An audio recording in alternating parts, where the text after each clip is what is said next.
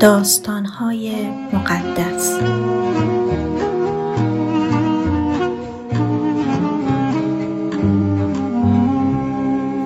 سرزمین کنعان بعد از چهل روز افرادی که برای بررسی سرزمین کنعان رفته بودند از مأموریت خودشون برگشتند. اونها به موسی، هارون و بقیه قوم اسرائیل گزارش دادند و میوه هایی رو هم که با خودشون آورده بودند به اونها نشون دادن. گزارش اونها از این قرار بود. به سرزمینی که ما رو برای بررسی اون فرستادی رسیدیم. سرزمین حاصل خیزی بود که شیر و اصل در اون جاریه. این هم میوه هاییه که با خودمون آوردیم. اما ساکنان اونجا خیلی قوی هستند و شهرهاشون حساردار و خیلی بزرگه. از این گذشته قولهای عناقی رو هم اونجا دیدیم. کالیب یکی از اون افراد بنی اسرائیل رو که در حضور موسی ایستاده بودن خاطر جمع کرد و گفت بیایید فورا هجوم ببریم و اونجا رو تصرف کنیم چون می‌تونیم اونو فتح کنیم. اما همراهان کالیب گفتند ما از عهده این اقوام نیرومند بر نمیایم چون اونا از ما قوی ترن. بنابراین گزارش اونها منفی و حاکی از اون بود که سرزمین کنعان اونها رو از پای در میاره. اونها گفتن اهالی اونجا قوی هیکل هستن. ما در اونجا اناقی ها رو دیدیم که از نسل مردمان قولپیکر قدیمن. چنان قد بلندی داشتن که ما در برابر اونها مثل ملخ بودیم. با شنیدن این خبر قوم اسرائیل تمام شب با صدای بلند گریه کردند. اونها از دست موسی و هارون شکایت کردند و گفتند کاش تو مصر مرده بودیم یا توی همین بیابون تلف می شدیم. چون مردن بهتر از اینه که به اون سرزمین بریم. اونجا خداوند ما رو هلاک می‌کنه و زنها و بچه هامون اسیر میشن. بیایید به مصر برگردیم. پس به همدیگه گفتن بیایید یه رهبر انتخاب کنیم تا ما رو به مصر برگردونه. موسا و هارون در برابر قوم اسرائیل به خاک افتادند. یوشع پسر نون و کالیب که جز کسایی بودند که به بررسی سرزمین کنعان رفته بودند جامعه خودشون رو پاره کردند و به همه قوم خطاب کردند و گفتند سرزمینی که بررسی کردیم سرزمین خیلی خوبیه. اگر خداوند از ما راضیه ما رو به سلامت به این سرزمین حاصل خیز میرسونه و اونو به ما میده. پس به ضد خداوند قیام نکنید. از مردم اون سرزمین نترسید چون شکست دادن اونها برای ما مثل آب خوردنه. خداوند با ماست ولی اونها پشتیبانی ندارن. از اونها نترسید. ولی قوم اسرائیل در عوض قبول این پیشنهاد اونها رو تهدید به مرگ کردند که ناگهان حضور پرجلال خداوند در خیمه عبادت به تمام قوم آشکار شد و خداوند به موسی گفت تا کی این قوم منو اهانت می‌کنن بعد از این همه معجزاتی که بین اونها کردم باز هم به من ایمان نمیارن؟ من اونها رو با بلایی هلاک می‌کنم و از تو قوم بزرگتر و نیرومندتری به وجود میارم. موسا به خداوند عرض کرد اما وقتی مصری ها این رو بشنون چی میگن؟ اونا خوب می‌دونن که تو با چه قدرت عظیمی قوم خودتو نجات دادی. مصری ها این موضوع رو برای ساکنان سرزمین کنعان تعریف می‌کنن.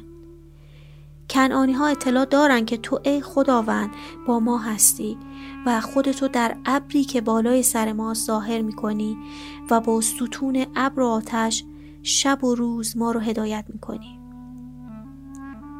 حالا اگه تمام قوم خودتو بکشی مردمی که شهرت تو رو شنیدن میگن خداوند ناچار شد اونها رو توی بیابون بکشه چون نتونست این قوم رو به سرزمینی که به اونها وعده داده بود برسونه. التماس می‌کنم. قدرت عظیمت رو با بخشیدن گناهان ما نمایان بکنی. محبت عظیم خودتو به ما نشون بدی. به ما خشمگین نشو و ما رو ببخش. هرچند گفتی که گناه رو بدون سزا نمی‌گذاری و به خاطر گناه پدران فرزندان رو تا نسل سوم و چهارم مجازات می‌کنی. خداوندا ازت استدعا می کنم گناهان این قوم رو به خاطر محبت عظیم خودت ببخشی. طوری که از روزی که سرزمین مصر رو پشت سر گذاشتیم اونها رو مورد عفو خودت قرار دادی. پس خداوند فرمود من اونها رو اونطور که استدعا کردی میبخشم.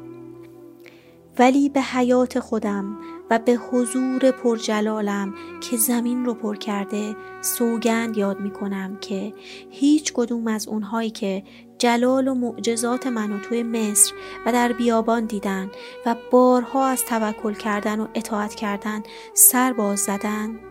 حتی موفق به دیدن سرزمینی که به اجدادشون وعده دادم نخواهند شد. هر کسی که منو اهانت بکنه سرزمین موعود رو نمی‌بینه.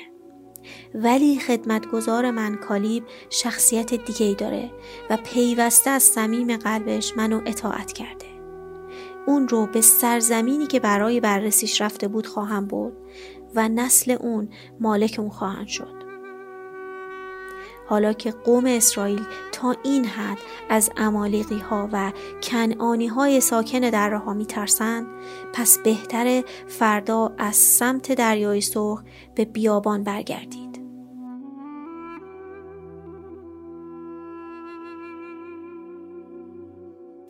بعد خداوند به موسی و هارون گفت این قوم بدکار و شرور تا کی از من شکایت می کنند تا کی باید به قرقر اونها گوش بدم؟ به اونها بگو که خداوند به حیات خودش قسم می‌خوره که اون چه که ازش میترسیدید به سرتون بیاره. همه شما توی این بیابان خواهید مرد. حتی یک نفر از شما که 20 سال به بالا داره و از دست من شکایت کرده وارد سرزمین موعود نخواهد شد. فقط کالیب و یوشع پسر نون اجازه ورود به اونجا رو دارند. شما گفتید که فرزندانتون اسیر ساکنان اون سرزمین میشن. ولی برعکس من اونها رو به سلامت به اون سرزمین می‌برم. و اونها مالک سرزمینی خواهند شد که شما اونها رو رد کردید اما لاشه های شما توی این بیابان خواهد افتاد فرزندانتون به خاطر بی ایمانی شما چهل سال در این بیابان سرگردان خواهند بود تا آخرین نفر شما در بیابان بمیره. همونطور که افراد شما مدت چهل روز سرزمین موعود رو بررسی کردن شما هم مدت چهل سال در بیابان سرگردان خواهید بود. یعنی یک سال برای هر روز. و به این ترتیب چوب گناهان خودتون رو خواهید خورد و خواهید فهمید که مخالفت با من چه سزایی داره. شما ای قوم شرور که به ضد من جمع شدید توی این بیابان خواهید بود. من که خداوند هستم این رو گفتم.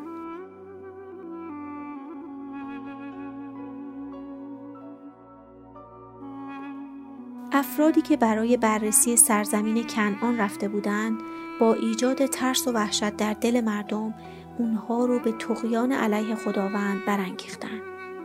بعد خداوند بلایی فرستاد و اونها رو هلاک کرد. از بین این افراد فقط یوشع و کالیب زنده موندن. وقتی موسی سخنان خداوند رو به گوش قوم اسرائیل رسوند اونها به تلخی گریه کردند. روز بعد صبح زود اونها بلند شدند و روانه سرزمین موعود شدند. اونها می‌گفتند ما می‌دونیم که گناه کردیم ولی حالا آماده ایم به سمت سرزمینی بریم که خداوند به ما وعده داده. موسی گفت اما شما با این کارتون از فرمان خداوند در مورد بازگشت به بیابان سرپیچی می‌کنید پس بدونید که موفق نمیشید. نرید چون دشمنانتون شما رو شکست خواهند داد. چون خداوند با شما نیست. شما با امالیقی ها و کنعانی ها روبرو میشید و در جنگ کشته میشید. خداوند با شما نخواهد بود چون شما از پیروی اون برگشتید. ولی اونها به حرفهای موسی توجهی نکردند. و با اینکه صندوق عهد خداوند و موسی از اردوگاه حرکت نکرده بودند اونها خودسرانه روانه سرزمین موعود شدند اون وقت امالیقی ها و کنعانی های ساکن کوهستان پایین اومدند و به قوم اسرائیل حمله کردند. اونها رو شکست دادند و تا هرما تعقیب کردند. برگرفته از کتاب مقدس.